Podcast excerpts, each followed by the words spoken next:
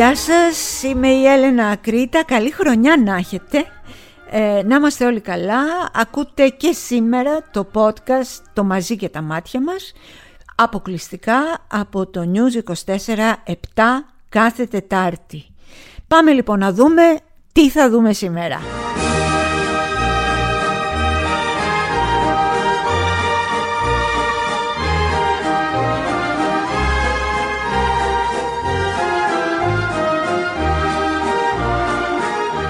Πέθανε ο Μητροπολίτης Τολίας και Ακαρνανίας Κοσμάς, κατά κόσμον ε, Κωνσταντίνος Παπαχρίστος, ένας από τους πιο φανατικούς και σκληρούς πολέμιους της επιστήμης και του εμβολιασμού για τον κορονοϊό. Ένας άνθρωπος ο οποίος δεν επέτρεπε καν στην εκκλησία του να μπαίνουν άνθρωποι με μάσκες ήταν πολύ επιθετικός σε αυτό το θέμα, έλεγε δηλαδή ότι δεν είναι δυνατόν να θεωρείς ότι δεν μπορεί να σε προστατεύσει ο Θεός και να μπαίνεις ε, με μάσκα. Ε, ο Θεός λοιπόν δεν τον προστάτευσε εκείνον, πέθανε. Πέθανε από κορονοϊό, πέθανε από... και οι αδελφοί του, όπως έχουν πεθάνει και πάρα πάρα πολλοί ιερείς, παπάδες, αρχιμανδρίτες, μητροπολίτες κτλ. που ήταν αρνητές του εμβολίου. Αρνητές του εμβολίου λοιπόν αυτοί και όπως φαίνεται και το λέω με κάθε σεβασμό στο Θείο ο Θεός όπως εκείνοι το έχουν στο μυαλό τους δεν τους προστάτεψε. Ο Θεός όπως εγώ τον έχω στο μυαλό μου θα τους προστάτευε προσδίδοντάς τους την κοινή λογική να τηρήσουν κάποια μέτρα. Εγώ έτσι το βλέπω. Εκείνοι το βλέπουν αλλιώς. Τι κάνουν λοιπόν όλοι αυτοί; Οι Μητροπολίτες, οι ιεράρχες, οι πνευματικοί, αυτοί οι πνευματικοί, οι γερόντισες, ξέρω εγώ, σε κάτι μοναστήρια και κάτι μοναχοί και τα λοιπά, ε, προτρέπουν τον κόσμο να μην εμβολιάζεται, απειλούν τον κόσμο με τιμωρίες τύπου κόλασης και τα καζάνια που βράζουν και όλα τα σχετικά αν εμβολιαστεί. Οι άνθρωποι δεν έχουν, ξέρετε, το ίδιο IQ όλοι ούτε καν τις ίδιες δυνατότητες, την ίδια πρόσβαση στο διάβασμα, στην ενημέρωση, στην κρίση, γιατί και η κρίση προέρχεται από την ενημέρωση. Χωρίς ενημέρωση δεν μπορεί να υπάρχει κρίση, πώς θα αποφασίσεις. Και κάθονται και τα πιστεύουν με αποτέλεσμα όλοι αυτοί οι άνθρωποι έχουν πάρει απίστευτο κόσμο στο λαιμό τους. Ανθρώπους αφελείς που με την σκοταδιστική τους διδασκαλία τους έχουν φτάσει μέχρι το τέλος, μέχρι το θάνατο. Έχουν δηλαδή κατά κάποιο τρόπο ξεκληριστεί οικογένειες οι οποίες για κάποιο λόγο ε, έπεφταν στα νύχια διαφόρων, πολύ συχνά είναι και αιρέσεις μερικά από αυτά, ε, δυστυχώς όμως και εκπροσώπων της ε, Εκκλησίας και εδώ αξίζει να πούμε ότι ο Ετωλίας και Ακαρνανίας, ο Κοσμάς, ε, τον είχε καλέσει η Διεθνής Ιερά Σύνοδος ε, σε απολογία. Όπως μάλιστα αν θυμάστε το ίδιο έκανε και με τον Κιθήρον, τον ε, Σεραφείμ. Και οι κατηγορίες ήταν ότι ήταν καταφρόνηση της ε, προϊσταμένης εκκλησιαστικής αρχής, απειθαρχία, θεολογική πλάνη, ηθική αυτουργία για απειθαρχία των πιστών σε σχέση με τις υποδείξεις της πολιτείας και της εκκλησίας σε θέματα υγείας. Ε, τι έλεγε λοιπόν αυτός ο άνθρωπος που πέθανε; Είναι καιρός έλεγε να μην χάσουμε την πίστη μας ως χριστιανοί ορθόδοξοι σήμερα που βλέπουμε τόσα πολλά να γίνονται γύρω μας. Σήμερα που μας λένε να μπαίνουμε στους ναούς και να φοράμε μάσκες για να μην μολυνθούμε. Σε ποιον πηγαίνουμε όταν μπαίνουμε μέσα στο ναό, σε έναν άνθρωπο αδύναμο; Κοντά στον παντοδύναμο Θεό πηγαίνουμε. Μέσα στους ναούς οι προγονείς μας γονάτισαν, προσευχήθηκαν, απομάκρυναν λοιμώδεις νόσους και κινδύνους και επαναστάσεις και και και. Εμείς λοιπόν φοβόμαστε να πάμε στους ναούς γιατί λένε ότι κινδυνεύουμε. Ναι κινδυνεύετε. Λυπάμαι αλλά κινδυνεύετε. Και όταν αυτό το είναι ακριβώς το είδος ε, της θρησκοληψίας που μιλάει για αγιασμένες παντόφλες. Πάλι άκουγα για μία παντόφλα αγιασμένη, ε, προφανώς ε, πολυταξιδεμένη, η οποία λέει την πήραν και την πήγανε ταξίδι. Ήθελε να γνωρίσει τον κόσμο αυτή η παντόφλα. Αγιασμένη τώρα αυτή.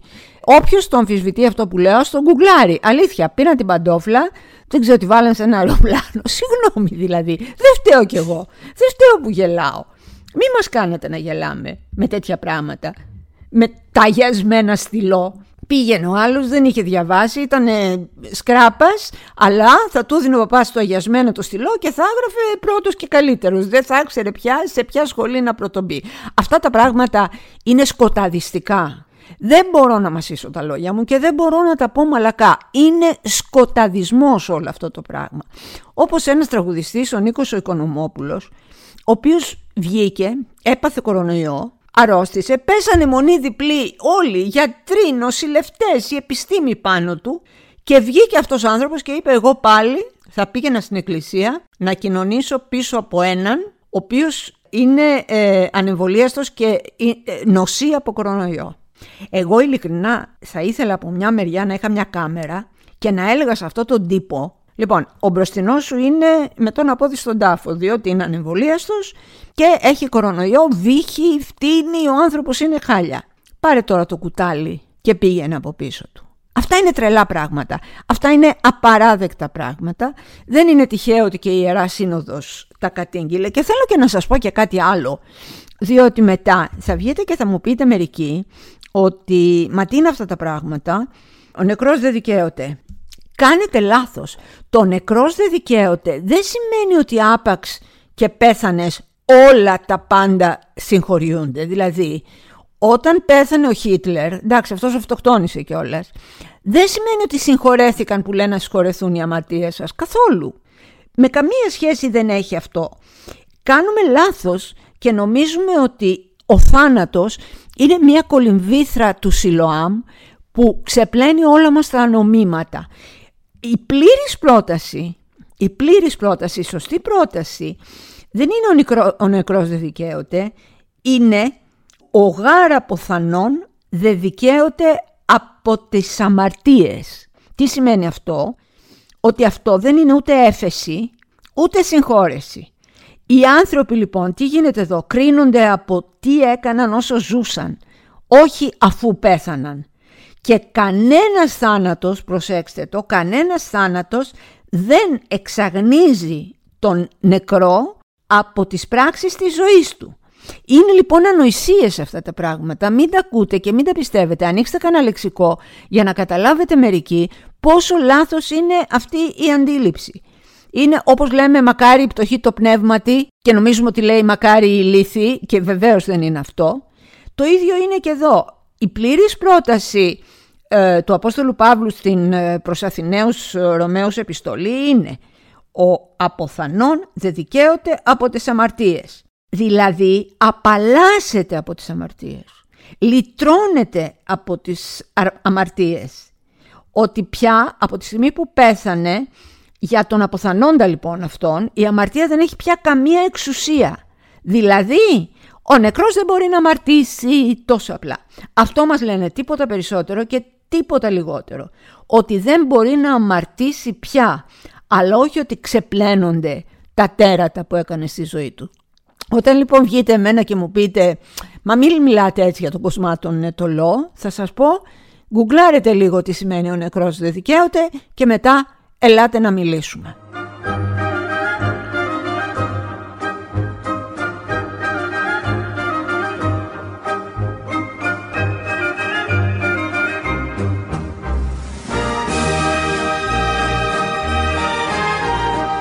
Να πω και κάτι άλλο σχετικό με το θέμα και για μένα εξοργιστικό και ακατανόητο είναι ότι την ημέρα της κηδείας του Κοσμά, του Μητροπολίτη τέλος πάντων, ε, βγήκε μία ανακοίνωση από τα ΚΕΠ, όλα τα ΚΕΠ Μεσολογγίου, η οποία λέει το εξής. Θα θέλαμε να σας ενημερώσουμε ότι την Τρίτη, 4 Πρώτου 2021, καλά, δεν πάνε καλά, δεν είναι 21 πια, είναι 22, τώρα το είδα κι εγώ. Τέλος πάντων, όλα τα ΚΕΠ του Δήμου Μεσολογίου θα παραμείνουν κλειστά ως ένδειξη πένθους μετά το άγγελμα της κοιμήσεως του Μητροπολίτη Ετωλίας και Ακαρνανίας Κοσμά. Συνεπώς λέει το τηλεραντεβού σας δεν θα μπορέσει να πραγματοποιηθεί και θα πρέπει να κλείσετε εκ νέου. Τι μας λένε λοιπόν όλα αυτά τα ΚΕΠ και λυπάμαι που το λέω γιατί ξέρω ότι εκεί πέρα υπάρχουν άνθρωποι που εργάζονται και εργάζονται σκληρά και ξεροσταλιάζουν και είμαι βέβαιη ότι πάρα πολλοί διαφώνησαν και με αυτή την απόφαση. Μας λέει το ΚΕΠ κόψτε το λαιμό σας. Εμείς τα κλείνουμε. Τα κλείνουμε γιατί πέθανε ο Μητροπολίτης. Το τι θα κάνετε εσείς, κλείστε άλλα ραντεβού, αλλά τίποτα. Σαν να ζουν σε άλλο κόσμο, σαν να ζουν σε άλλο πλανήτη. Λυπάμαι πάρα πολύ γι' αυτό και δεν σας κρύβω ότι ε, κυρίως λυπάμαι για τους ανθρώπους που όπως είπα και πριν είμαι βέβαιη ότι διαφωνούσαν οριζοντίως και κάθετα με αυτή την εντελώς αυθέρατη κρατική απόφαση που νομίζω ότι χρήζει και κάποιας έρευνας. Όχι;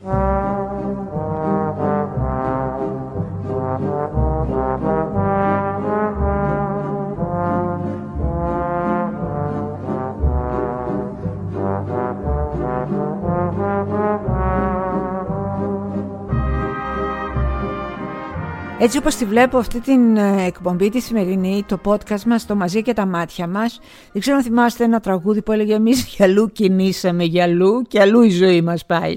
Αλλού η ζωή μας πάει γιατί έχω ε, σήμερα βλέπω ότι κάνω αρκετά θέματα ενώ έχω προγραμματίσει άλλα πράγματα στις σημειώσεις μου αλλά ε, το θέμα του κορονοϊού με τα 60.000 και τα 50.000 κρούσματα και όλο αυτό το χάος, όλη αυτή την που αναδεικνύει ρε παιδί μου όλη την κρατική ανυποληψία αλλά και την ατομική ευθύνη αν θέλουμε να είμαστε σοβαροί είναι κάτι το οποίο δεν μπορώ να κάνω ότι δεν υπάρχει, δεν μπορώ να κάνω ότι δεν τρέχει τίποτα, δεν μπορώ να ασχοληθώ με πράγματα που δεν θεωρώ ότι είναι αυτή τη στιγμή τόσο σημαντικά. Παράδειγμα λοιπόν, ακούστε τώρα ένα θέμα ενδοοικογενειακής ε, βίας. Ένας κακοποιητής σύζυγος, ο οποίος έκανε το τεστ αυτός. Βγαίνει θετικός. Του λέει η γυναίκα του, σε παρακαλώ, φύγε από το σπίτι γιατί έχουμε και δύο μικρά παιδιά να προστατέψουμε. Προφανώς ήταν ένα μικρό σπίτι με έναν ε, το ζευγάρι και τα δυο παιδιά τους και του είπε φύγε. Την μπλάκωσε στο ξύλο. Την έκανε μαύρη. Στο περιστέρι έγινε αυτό. Την μπλάκωσε στο ξύλο επειδή του είπε φύγε για να προστατευτούμε εμείς. Δεν ξέρω πού θα πήγαινε και τι θα έκανε. Αλλά το βασικό ήταν να απομακρυνθεί. Η γυναίκα αυτή λοιπόν του έκανε μήνυση ε, μετά από τον ξυλοδαρμό. Φαίνεται ότι αυτή είναι, είναι ωραίος τύπος, δεν μασάει. Και του έκανε μήνυση και ε, όπως είπε και εκεί, ότι όταν του ζήτησα να φύγει λέει από το σπίτι, άρχισε να με χτυπάει στο στομάχι και το πρόσωπο. Φώναζα για βοήθεια προκειμένου να γλιτώσω. Αυτός δε ο δράστης ήταν φανατικός αρνητής. Και οι καυγάδες ήταν καθημερινοί με τη γυναίκα του. Δηλαδή δεν ήταν εμβολιασμένος που κόλλησε, ήταν ένας φανατικός αρνητής ανεμβολίαστος. Φαντάζομαι ένα αντίστοιχο θύμα σαν όλους αυτούς που ε, πιστεύουν σε παπάδες και ιερείς, όπως λέγαμε και πριν, ο οποίος μετά όχι μόνο κόλλησε επειδή δεν ήθελε να κάνει το εμβόλιο, αλλά έδιρε και τη γυναίκα του επειδή προσπάθησε ως μάνα να προστατέψει τα παιδιά της. Δεν πάμε καλά. Δεν πάμε καλά. Και να σας πω και κάτι άλλο.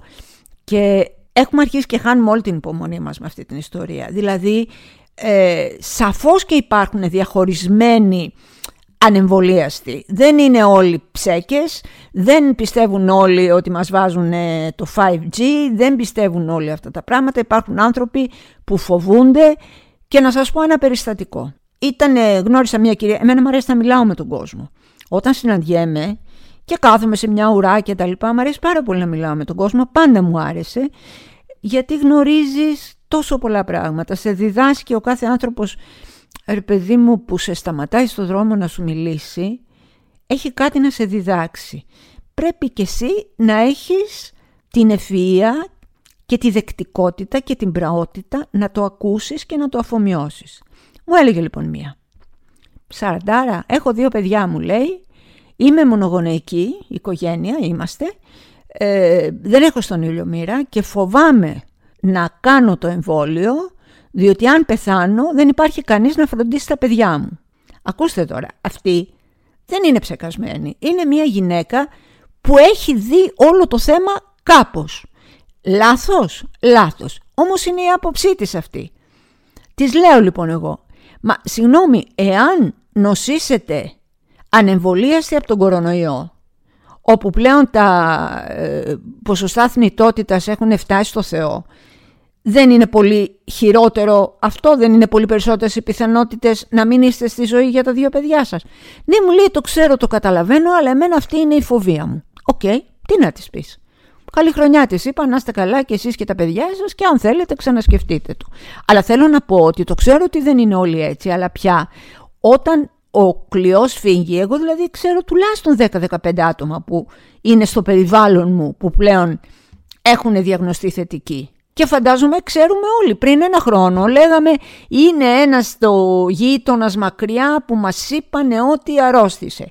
Τώρα ο γείτονας ο μακριά είναι μέσα στο σπίτι μας, είναι ο κολλητός μας, είναι ο φίλος μας, είναι ο συνεργάτης μας, είναι όλα αυτά. Και μέσα σε όλα αυτά έρχεται και ένα τεράστιο θέμα, το θέμα των εταιριών που επειδή αρρωσταίνουν όλοι πήγαν και κάνανε την καραντίνα από, πενθη, ε, από δεκαήμερη με συγχωρείτε, πήγαν και την κάνανε πενθήμερη.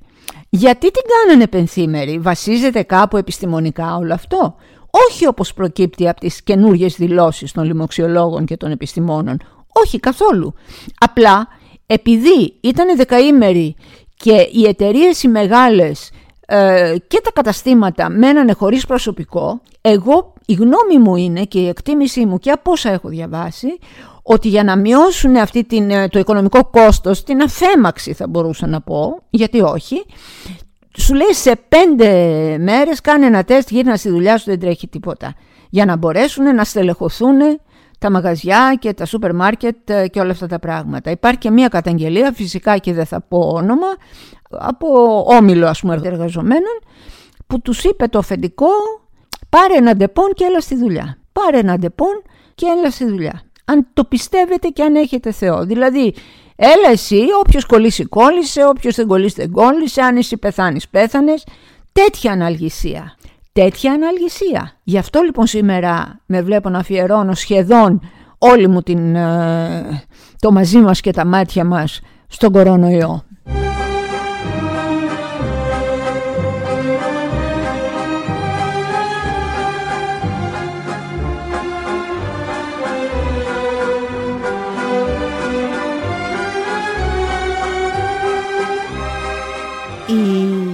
Συγκλονιστική καταγγελία της ε, αθλήτριας της ενόργανης γυμναστικής της Μαρίας Παπάκου για σεξουαλική καταπίεση είναι μία μαρτυρία που πραγματικά για άλλη μία φορά σου κόβει το αίμα. Λέει λοιπόν το κοριτσάκι αυτό για τον προπονητή της. Σε ηλικία λέει 14 χρονών άρχισε να πλώνει τα χέρια του στο σώμα μου.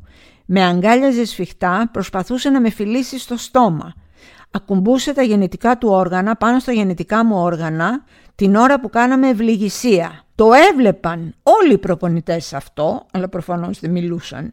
Κανένας ποτέ, λέει το κορίτσι, η Μαρία Παπάκου, δεν του είπε μία λέξη, κανένας δεν του έβαλε ένα όριο, κανένας δεν του είπε stop. Αυτό συνέβαινε σε πάρα πολλά κορίτσια της εθνικής ομάδας και εγώ νόμιζα ότι συνέβαινε μόνο σε μένα. Κρατήστε το αυτό. Και λέω κρατήστε το γιατί θέλω να σκεφτείτε πόσες από εμάς αγαπημένες μου βρεθήκαμε στην ίδια θέση με τη Μαρία Παπάκου, την αθλήτριά μας.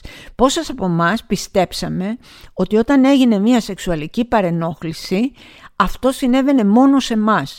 Πόσες από εμάς σιωπήσαμε από ντροπή, γιατί αντί να ντρέπεται ο κακοποιητής, ντρέπεται το θύμα. Αυτό είναι το αριστούργημα μου θύμισε πάρα πολύ με μια διαφορά βεβαίως στην ηλικία ε, δική μου περίπτωση όταν πρωτοξεκίνησα τη δημοσιογραφία. Εγώ δεν ήμουνα 14 χρονών παιδάκι, ήμουνα 18. Αλλά σημειώστε ότι τα 18 τα δικά μου, δηλαδή της ε, γενιάς που είμαστε δεκαετία του 70-80 κτλ. Ήταν πολύ διαφορετικά από ό,τι είναι τώρα. Έτσι. Ήμασταν πιο απληροφόρητες, ήμασταν πιο χαζές, ήμασταν πιο ε, δεν είχαμε ιδέα, δεν υπήρχε κάποιος να μας μιλήσει ιδιαίτερα για τη σεξουαλική κακοποίηση. Μου συνέβη λοιπόν εμένα στο 18 μου χρόνια όταν πρωτοπήγα να δουλέψω. Μαζί με τις σπουδές μου παράλληλα στην ε, φιλολογία μπήκα τότε στο περιοδικό ταχυδρόμος και ξεκίνησα τη δουλειά μου. Και μου την έπεσε ένας με πολύ δύναμη, μεγάλος άνθρωπος, πρέπει να ήταν τότε 50 ετών, ο οποίος έκανε Δηλαδή, μόνο όταν διάβασα τις Παπάκου, μόνο η φωτογραφία μου έλειπε. Ακριβώς τα ίδια πράγματα. Και εγώ νόμιζα ότι αυτά τα είχε κάνει μόνο σε μένα, σε κανέναν άλλον. Και αισθανόμουν ότι κάπου έχω κάνει κάτι λάθος, κάπου φταίω, ψαχνόμουν. Σας λέω, 18 χρονών παιδί και ανενημέρωτη τότε. Έλεγα, φταίει η φούστα, φταίει το ντεκολτέ, φταίει το ένα, φταίει το άλλο, φταίει το τσιγάρο, τι, τι φταίει, τι έχω κάνει. Και το έχω προκαλέσει για να μην το ξανακάνω. Αυτό δε που κάναν όλοι αυτοί και βλέπω, λέει εδώ η Μαρία Παπάκου, λέει ότι αυτός ο τύπος μου έλεγε χαρακτηριστικά ότι αυτό που συμβαίνει θα το ξέρουμε μόνο εγώ, εσύ και ο Θεός. Γιατί είναι ιερό. Λοιπόν δεν θα το πιστέψετε. Ακριβώς την ίδια φράση μου είπε και αυτός ο τύπος, δημοσιογράφος, μεγαλοδημοσιογράφος, σε μένα τότε μου είπε αυτό θα το ξέρουμε εμείς και ο Θεός. Και εγώ αυτό το βρήκα ότι πρέπει να είναι κάτι πολύ σοβαρό για να το ξέρουμε εμείς και ο Θεός και κανένας άλλος. Ενώ στην ουσία λέει μαλάκα μην μπει καμιά κουβέντα και το μάθει η γυναίκα μου και έχω δύο παιδιά. Στην ουσία αυτό είναι και μην, ε, μην το βάλεις στο στόμα σου όλα αυτά πρέπει να γίνονται κρυφά και ύπουλα διότι τι είσαι εσύ σε άλλη μία, ένα όχι γκόμενα, ένα γκομενάκι στα 18 σου τι είσαι, που θα σε επιδείξω όπως το έχω κάνει με άλλες.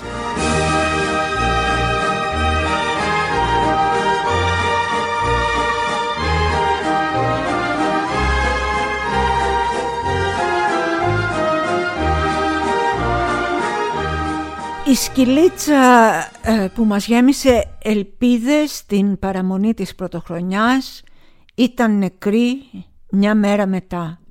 Πρόκειται για την ε, τυφλή σκυλίτσα στην Άουσα ε, που είχε μείνει για ένα πολύ μικρό διάστημα ε, σε ένα σπίτι όπου φιλοξενούσαν κι άλλα σκυλιά, ένα σπίτι όπου της έδωσαν φαγάκι, μια ζεστή αγκαλιά και τρυφερότητα. Όταν ξαναγύρισε εκεί που ήταν, ήταν σε ένα κοινοκομείο ή σε μια πανσιόν, δεν το θυμάμαι ακριβώς, αποφάσισε και διένυσε αυτό το καημένο τυφλό σκυλάκι 10 ολόκληρα χιλιόμετρα μέχρι να ξαναβρεθεί πίσω στον άνθρωπο που την αγκάλιασε και ήταν ένα, σε μια άθλια κατάσταση, ήταν ματωμένο, ξεσκισμένο το κορμάκι του από τα σύρματοπλέγματα και ο άνθρωπος αυτός την πήρε αγκαλιά και είπε δεν θα χωρίσουμε ποτέ. Αυτό το δεν θα χωρίσουμε ποτέ για όλους εμάς ήταν ένα πανέμορφο μήνυμα που μας έδωσε αισιοδοξία, ελπίδα και χαμόγελο. Να, μήπως κάτι αλλάζει, να, μήπως ο καινούριος χρόνος; Κράτησε μόνο μία μέρα. Την επόμενη μέρα κάποιο τέρας, κάποιος που θα ήθελα πάρα πολύ να τον έχω μπροστά μου, σκότωσε αυτή την άτυχη, τη βασανισμένη τυφλή σκυλίτσα με φόλα. Αυτός ο άνθρωπος και όλοι εμείς μαζί που η ιστορία αυτή μας άγγιξε όσο λίγες είδαμε μπροστά στα μάτια μας, έστω και μεταφορικά, αυτή την ελπίδα και αυτό το χαμόγελο να σπαρταράει δηλητηριασμένο και να χάνεται, να πεθαίνει μέσα σε αφόρητο πόνους. Σκατά στα μούτρα σου. Τίποτα άλλο δεν έχω να σου πω. Και όσο και αν είμαι κατά της βίας, αυτή τη φορά πρέπει να σου πω ότι οι αρχές και τα πιστεύω μου δοκιμάζονται πάρα πολύ. Σκατά στα μούτρα σου.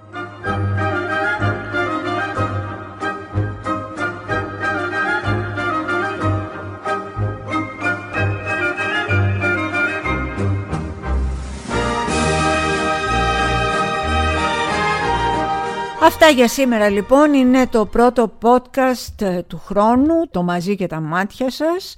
Ε, θα τα ξαναπούμε την άλλη εβδομάδα, θα είμαστε πάλι εδώ, αποκλειστικά από το News 24-7, με μια ευχή να κλείσω. Ε, υπάρχει ένα παράλογο συνέστημα και τόσο πολύ ανθρώπινο που μας κάνει να πιστεύουμε ότι μια καινούρια χρονιά, ενώ το θέμα είναι καθαρά ημερολογιακό, του δίνουμε κάποιες, αν θέλετε, συμβολικές και σημειολογικές διαστάσεις, ότι αυτή η καινούρια χρονιά κάτι θα αλλάξει, κάτι προς το καλύτερο.